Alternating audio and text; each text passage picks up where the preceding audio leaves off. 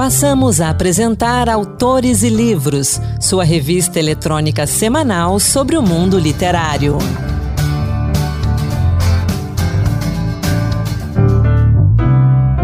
Olá, seja bem-vindo a mais um Autores e Livros, a revista literária da Rádio Senado. Sou Anderson Mendanha e a gente continua dando destaque ao centenário da Semana de Arte Moderna de 1922. Hoje temos dicas de leitura, uma entrevista com Márcia Camargos e a poesia de Ronald de Carvalho, Menotti Del Picchia e Guilherme de Almeida. Vamos juntos! Cem anos depois, a semana de 1922, que por muito tempo tem sido celebrada como um marco da nossa cultura, tem passado nos últimos anos por análises e novas abordagens críticas sobre diversos ângulos, inclusive as contradições, para se compreender melhor o movimento e sua contribuição para as artes brasileiras. E as livrarias têm recebido muitos livros, entre lançamentos e reedições, que nos ajudam a refletir sobre o impacto da semana e o legado modernista. Hoje vamos falar de três desses livros, mas lá no meu Instagram, litera.livros, você encontra a relação de muitas dessas obras. Repetindo, litera.livros. Se quiser, pode usar a hashtag Dicas Autores e Livros. Nossa primeira dica é Modernidade em Preto e Branco, de Rafael Cardoso, obra que traz uma visão não elitista do modernismo brasileiro e expõe o pouco conhecido lado carioca do movimento. O autor apresenta os primórdios do modernismo no Rio de Janeiro, que mesmo antes da Semana de Arte Moderna já era cenário de inovações na imprensa, nas artes gráficas e na música popular. Rafael aborda também as tensões políticas, raciais e sociais por trás do modernismo brasileiro. É um livro que oferece ao leitor não só um novo entendimento a respeito de um dos principais movimentos artísticos do país, mas também uma janela para compreender a primeira metade do século XX. Modernidade em Preto e Branco de Rafael Cardoso tem 372 páginas e chega às livrarias pela Companhia das Letras, tanto no formato impresso quanto digital. Outro lançamento que em breve chega às estantes é Era uma vez o Moderno 1910-1944, uma breve história do modernismo brasileiro, livro dos pesquisadores do Instituto de Estudos Brasileiros da Universidade de São Paulo, Luiz Armando Bagolin e Fabrício Reiner, ambos com atuação na Biblioteca Mário de Andrade. Diferente de outras obras com a temática da Semana de Arte Moderna, o título publicado pela SESI São Paulo Editora apresenta os fatos do referido período baseado em fontes primárias, resgatadas pelos autores a partir do acervo do Instituto de Estudos Brasileiros e amparados por uma pesquisa minuciosa em cartas, diários, documentos e publicações em jornais. Em um próximo Autores e Livros, a gente vai voltar a falar de Era uma Vez o Moderno, 1910-1944, uma breve história do modernismo brasileiro, de Luiz Armando Bagolin e Fabrício Renner. A gente destaca agora a participação de Osmar Oak, da Biblioteca do Senado Federal, que nos apresenta um material fabuloso sobre a Semana de Arte Moderna. Que material é esse? Vou deixar o Osmar detalhar para a gente. Olá, ouvinte do programa Autores e Livros. Nós estamos imersos na comemoração do centenário da Semana de Arte Moderna, ocorrido em fevereiro de 1922. Em breve, a Biblioteca do Senado irá disponibilizar na sua biblioteca digital, BDSF, um levantamento bibliográfico significativo útil para quem deseja estudar, debruçar-se sobre a Semana de Arte Moderna de 22. Agora, uma sugestão que vai estar nessa bibliografia, mas que eu faço com destaque como bibliotecário e também pessoa que aprecia as artes e tem um carinho especial pelo, pelo movimento da Semana de Arte Moderna, pelo modernismo brasileiro, é um estojo, é uma publicação, mas em forma de estojo, cujo título é Caixa Modernista, organizada pelo Jorge Schwartz, uma coedição da editora da Universidade de São Paulo, da editora da Universidade Federal de Minas Gerais e da imprensa oficial do Estado de São Paulo. Esse estojo, esse estojo, ele se apresenta em três partes. Né? Quando você abre, ele fica como se fosse um tríptico, em que você vê né, todos os itens de uma só vez, como numa vitrine, e pode mergulhar, né, curiosar, como poderíamos dizer, sobre os itens. Então, o que é que você vai encontrar? É um conjunto de diversas reproduções de pinturas, algumas fotografias, cartazes que mostram né, o que foi apresentado na exposição da Semana de Arte Moderna e fotografias daqueles que participaram. Tem também o programa da semana e também o catálogo da exposição, ambos com a arte do de Cavalcante em sua capa. Temos também uma folha singela datilografada que é a programação daquela semana. Tem também o catálogo da exposição da Tarsila do Amaral, que ocorreu em Paris em 1926. Traz também a obra Pauliceia Desvairada, de Mário de Andrade, e Pau Brasil, do Oswald de Andrade. E também temos a, o primeiro número da revista de Antropofagia, também uma reprodução, logicamente, e que traz nesse primeiro número o já famoso Manifesto Antropófago. E encerrando, porque a semana ela apresentou o modernismo em suas diversas expressões, tem uma mostra do que, do que é a música no modernismo. Né? O título do CD chama-se Música em torno do modernismo e traz né, músicas de Lamartine Babo, Camargo Guarnieri, Anacleto de Medeiros, Darius Milhaud, Ernesto Nazaré e Heitor Villa-Lobos. Então, com esse estojo, você faz um grande mergulho, muito agradável e abrangente, nisso que é a Semana de Arte Moderna e que é tão importante não só conhecer, mas como mergulhar nela e saborear o que ela propõe. É uma semana moderna que completa este mês 100 anos, mas que tem ainda muito para nos dizer. Muito obrigado, até uma próxima. Em breve você vai poder consultar esse levantamento bibliográfico sobre a Semana de Arte Moderna e o Modernismo na Biblioteca Digital do Senado Federal no site senado.leg.br/barra Biblioteca Digital. Na entrevista de hoje, Márcia Camargos nos fala sobre a mais recente edição do livro Semana de 22 Entre Vaias e Aplausos, obra que mostra o festival modernista sobre diversos ângulos, uma abordagem crítica que revela aspectos pouco visitados pela bibliografia. Vamos acompanhar. Entrevista.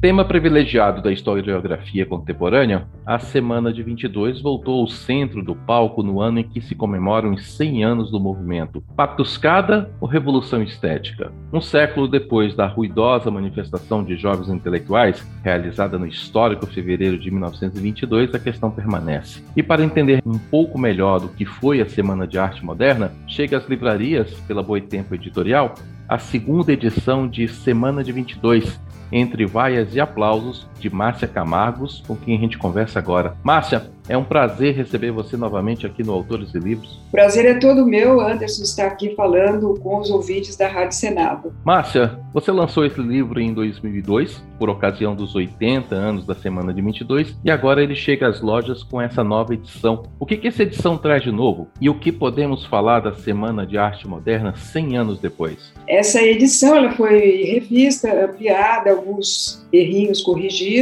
e também com, traz um novo prefácio em que eu visito aspectos que não estavam assim na pauta do dia quando a semana de 22 fez 80 anos, ou seja, 20 anos atrás. Então eu tento olhar para a semana com essa visão contemporânea, com as lentes do século 21 e levantar algumas questões que não foram visitadas na época do lançamento, como a questão de gênero, a questão da semana de 22 ter sido realmente excludente e não ter abarcado a diversidade da população brasileira. Então a crítica de que o movimento foi elitista, ela tem valor? Sim, o movimento foi excludente, um evento de homens brancos da classe da elite ou a ela intimamente ligados, também formada ali focada no eixo Rio-São Paulo e tendo apenas duas mulheres no palco para um total de 12 homens e a mesma coisa se repetindo na exposição do de entrada, apenas Zina Aita e Anitta Malfatti para os expositores majoritariamente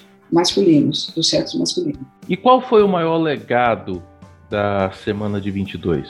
Eu costumo dizer que todos esses esquecimentos ou esses problemas e ambiguidades da semana de 22 não tiram dela a sua importância, tanto que estamos hoje aqui 100 anos depois, debatendo e conversando sobre a semana de 22. Ela então teve uma série de questões ali não colocadas, porque foi algo bastante improvisado, feito de uma forma assim espontânea. Você imagina que tudo começou em novembro e fins de novembro de 1921 para ela acontecer em 22. Imagina a gente fazer hoje um evento da uhum. envergadura da semana de 22, a gente estaria três, cinco anos antes já planejando, pondo tudo no papel. Mas um dos maiores legados eu creio que foi a antropofagia, porque resolveu de uma forma muito criativa esse dilema do nacional e do estrangeiro, que se colocou desde o início da semana, porque eles faziam aquele movimento pendular de hora querer uma arte autenticamente brasileira ligada às nossas raízes indígenas e negras, e de outro, o deslumbramento, o encantamento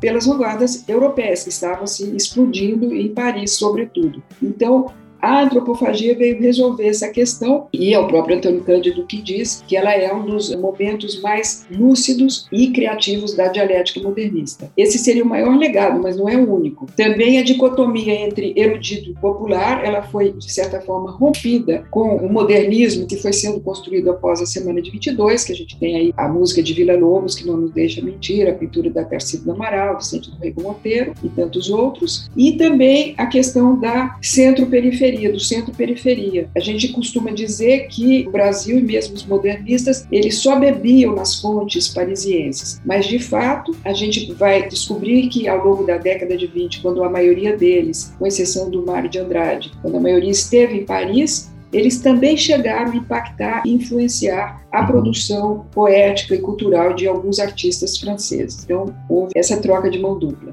Na apresentação, que eu li ali no início, há uma pergunta patuscada ou revolução estética? Como assim? É, Para nós, nos dias de hoje, a semana de 22 é aquilo que mudou os rumos da arte, da música, da poesia. Explica esse detalhe para gente, essa pergunta. Bom, a semana de 22 foi o estopim do que viria depois a ser conhecido como modernismo, certo? Através de todas as revistas e dos movimentos que surgiram, como o Brasil, Antropofagia, mesmo Verde e Amarelo de direita, do grupo ANTA, e as revistas Claxon, Terra Roxa e Outras Terras, e outras que foram embasando e dando corpo e teorizando aquelas ideias soltas assim durante a semana de 22. Iconoclasta, um basta, não queremos mais o tipo de arte que vem sendo feito até hoje em dia. O que nós queremos ainda não sabemos e vamos construir aos poucos ao longo dos próximos anos. Mas essa questão, né, patuscada, foi uma piada, uma revolução, porque ela teve todos esses problemas sobre os quais a gente aqui já falou, essas ambiguidades, essas contradições no movimento pendular indo de um lado para outro, né? Ora negando os estrangeirismos, horas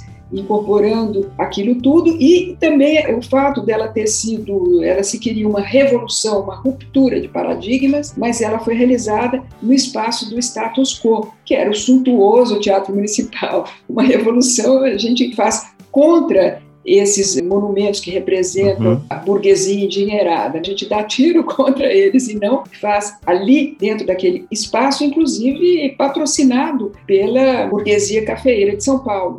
Como você disse, a semana de 22 foi estupim, o início ali do, do movimento do modernismo, e você citou a Anitta Malfatti, que foi muito criticada por Monteiro Lobato.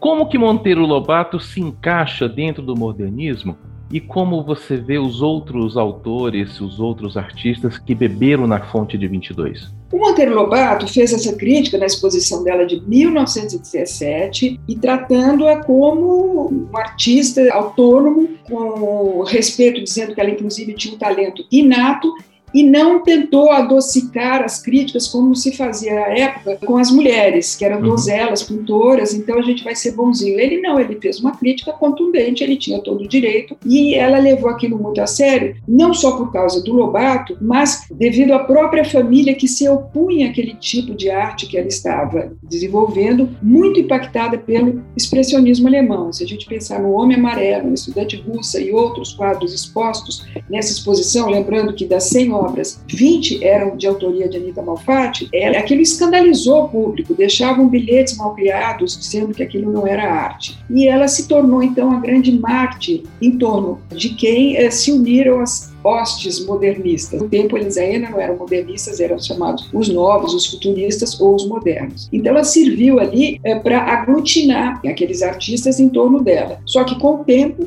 ela foi abandonando aquelas pinceladas vigorosas que ela mostrou no início da carreira, e o seu posto foi ocupado pela Tarsila do Amaral, que sequer expôs no saguão municipal. Ele estava aqui em Paris, preocupado em mandar as obras do super conservador Salão Oficial dos Artistas Franceses. Ela não expôs, mas ela superou, então, a Anitta Malfatti, digamos assim, nas ousadias e nos experimentalismos, porque a Tarsila foi seguindo o seu, então, que se tornaria o seu marido, Oswaldo de Andrade, nos movimentos pau-brasil, antropofágico e depois uma guinada radical à esquerda, quando ela pintou aquele lindo quadro, Os Operários, incorporou na sua obra a preocupação social que esteve ausente da Semana de 22. Em cima dessa questão das ambiguidades que você comentou, né, você falou ali da questão de gênero, da excludência. Várias outras mulheres foram convidadas para participar da Semana de Arte Moderna. Algumas fontes dizem que Monteiro Lobato tinha convidado Cora Coralina para participar também da Semana de Arte Moderna, apesar do marido dela não ter permitido. Existem histórias assim? O que existe sobre a Semana de 22 que eles teriam até sondado Monteiro Lobato e ele falou que não, que ele não queria essa coisa de futurismo, que o dia que eles fizessem uma semana de arte brasileiro nacional, ele poderia participar. Agora, é preciso a gente lembrar também que não houve assim, uma curadoria para a semana de 22. Ninguém, em dois meses, consegue abarcar, enfim, a totalidade das produções culturais. Eles conseguiram, inclusive, sair de São Paulo e ao Rio de Janeiro convidar Vila Lobos, que estava muito reticente em vir, houve muita insistência para que ele viesse. Ele acabou, digamos assim, roubando a cena em termos de música, porque o que foi tocado na semana de 22 foi a música de Vila Lobos, né? Então, o Lobato, para você ter uma ideia, iniciou a questão da Semana de 22 foi o de Cavalcante, porque foi na exposição dele, na livraria Jacinto Silver, onde de Cavalcante conheceu Paulo Prado, foi levando os outros amigos do círculo modernista, Mário Oswaldi, Anita Malfatti, para a mansão do Paulo Prado, onde surgiria a ideia de uma semana nos moldes das festas de Deville, que aconteceu no balneário da Normandia, né, aqui na França. Então, foi o de Cavalcante que, no fundo, foi o primeiro responsável pela realização da semana de 22. Ele estava expondo desenhos do livro Fantoches da Meia-Noite. E quem ia publicar esse livro do de Cavalcante? Eu pergunto. Seria o Monteiro Lobato? Exatamente. O livro do de Cavalcante saiu pela editora do Monteiro Lobato. E depois também vários livros, Os Condenados e outros, foram ilustrados, tinham capas da própria Anita Malfatti.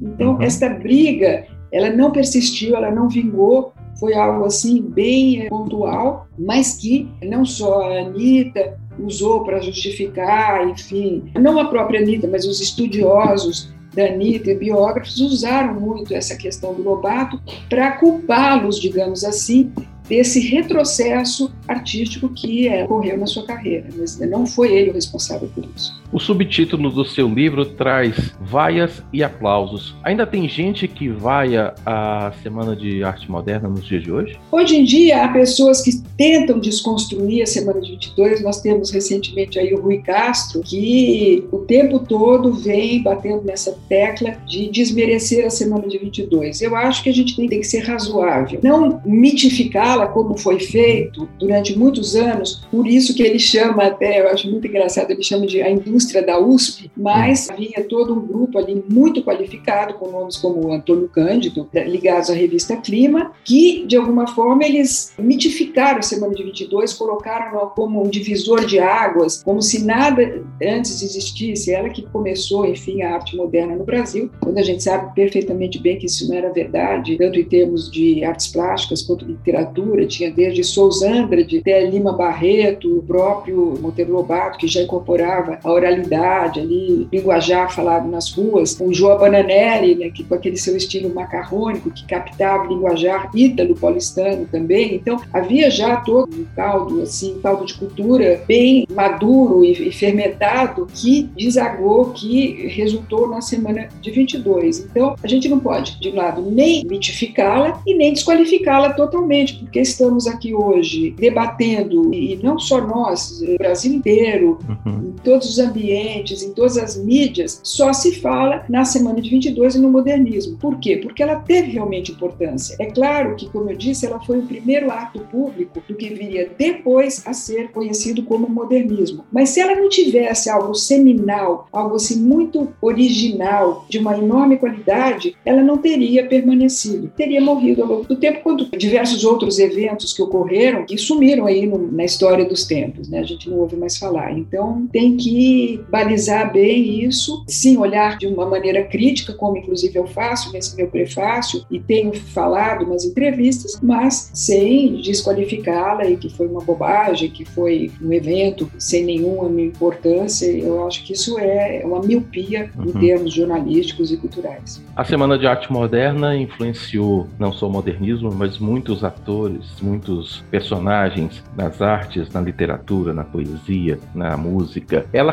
continua tendo força ainda hoje, continua influenciando gente? Bom, o modernismo em si, ele vem se desdobrando, ele vem sendo reinventado, ressignificado e tudo aquilo que não esteve durante a semana de 22 hoje está presente de alguma forma por causa daquela faísca lá atrás. Então, o repertório negro, as produções culturais que vêm das periferias, que vêm mesmo do movimento operário, das classes trabalhadoras, das mulheres, dos BGT, etc. Todos esses atores, eles estão hoje ocupando o centro do palco. Eles não estavam no Teatro Municipal em fevereiro de 1922, mas hoje eles estão presentes e isso, em alguma medida, se deve a esse grito iconoclasta que foi ouvido, que explodiu em fevereiro de 22 e que vem ecoando até os dias de hoje. Márcia Camargos, obrigado pela conversa, obrigado por esclarecer os fatos da semana de 22, obrigado por participar mais uma vez do Autores e Livros. E as portas estão sempre abertas. Sempre que você tiver qualquer novidade, volte aqui para conversar com a gente. Obrigado. Volto com toda certeza e eu que agradeço o convite. Tchau. Até a próxima. Essa foi parte da conversa que tive com Márcia Camargo sobre a semana de 22. A íntegra da entrevista você encontra no feed do podcast ou no nosso site senado.leg.br/rádio. A segunda edição de Semana de 22, Entre Vaias e Aplausos, de Márcia Camargos, publicado pela Boitempo, está disponível no formato impresso e digital a partir de R$ 39,90. No site da editora, boitempoeditorial.com.br, a versão impressa está em promoção por 44 reais. E chegou a hora da poesia. Hoje, Marluce Ribeiro nos traz um pouco da obra modernista de Ronald de Carvalho, Menotti Del Picchia e Guilherme de Almeida. Encantos diversos, poemas que tocam. Olá, dando continuidade à comemoração pelo centenário da Semana de Arte Moderna, o Encantos Diversos traz para você obras de outros três poetas: Ronald de Carvalho, Menotti Del Picchia e Guilherme de Almeida. Ronald de Carvalho participou da Semana de Arte Moderna e leu sob vaias o célebre poema Os Sapos, de Manuel Bandeira. Seu primeiro livro em estilo modernista, publicado em 1922, foi Epigramas Irônicos e Sentimentais, de onde selecionei para você os versos de Écloga Tropical. Entre a chuva de ouro das carambolas e o veludo polido das jabuticabas, sobre o gramado morno onde voam borboletas e besouros, sobre o gramado lustroso onde pulam gafanhotos de asas verdes e vermelhas, salta uma ronda de crianças. O ar é todo perfume, perfume tépido de ervas, raízes e folhagens. O ar cheira a mel de abelhas e há nos olhos castanhos das crianças a doçura e o travor das resinas selvagens. E há nas suas vozes agudas e dissonantes um áureo rumor de flauta de trilos, de zumbidos e de águas buliçosas. O poema de Ronald de Carvalho se auto-intitula Uma Écloga. Mas você sabe o que significa isso? Écloga é um poema ambientado na natureza. Outro participante da semana, Guilherme de Almeida, também compôs poemas bucólicos ou éclogas. Exemplo disso encontramos em Mormaço. Calor. E as ventarolas das palmeiras e os leques das bananeiras abanam devagar, inutilmente na luz perpendicular. Todas as coisas são mais reais, são mais humanas. Não há borboletas azuis nem rolas líricas. Apenas as taturanas escorrem quase líquidas na relva que estala como um esmalte. E longe uma última romântica, uma araponga metálica, bate o bico de bronze na atmosfera timpânica. Um dos arautos da Semana de Arte Moderna, Menotti del Picchia mostra poucos sinais do vanguardismo em sua poética. No entanto, foi precursor do movimento ao publicar Juca Mulato, em 1917, considerada sua obra mais popular. E agora você ouve outra écloga, intitulada Chuva de Pedra. O granizo salpica o chão como se as mãos das nuvens quebrassem com estrondo um pedaço de gelo para a salada de fruta dos pomares. O cafezal, numa carreira alucinada, grimpa as lombas de ocre, apedrejada a matilha de cães verdes. Fremem, gotejam eriçadas suas copas, como pelos de um animal todo molhado. O céu é uma pedreira cor de zinco, onde estoura a dinamite dos coriscos. Rola de fraga em fraga a lasca retumbante de um trovão. Os riachos correm com seus pés invisíveis e líquidos para o abrigo das furnas. No terreiro, as roupas penduradas nos varais dançam, fonambulescas, com as pedradas numa fila macabra de enforcados. Quem também participou da Semana de Arte Moderna foi Heitor Villa-Lobos, compositor e maestro consagrado, que incorporou em sua obra elementos da identidade nacional, com vasta produção, você ouve agora trecho de Danças Africanas, apresentada na abertura do evento.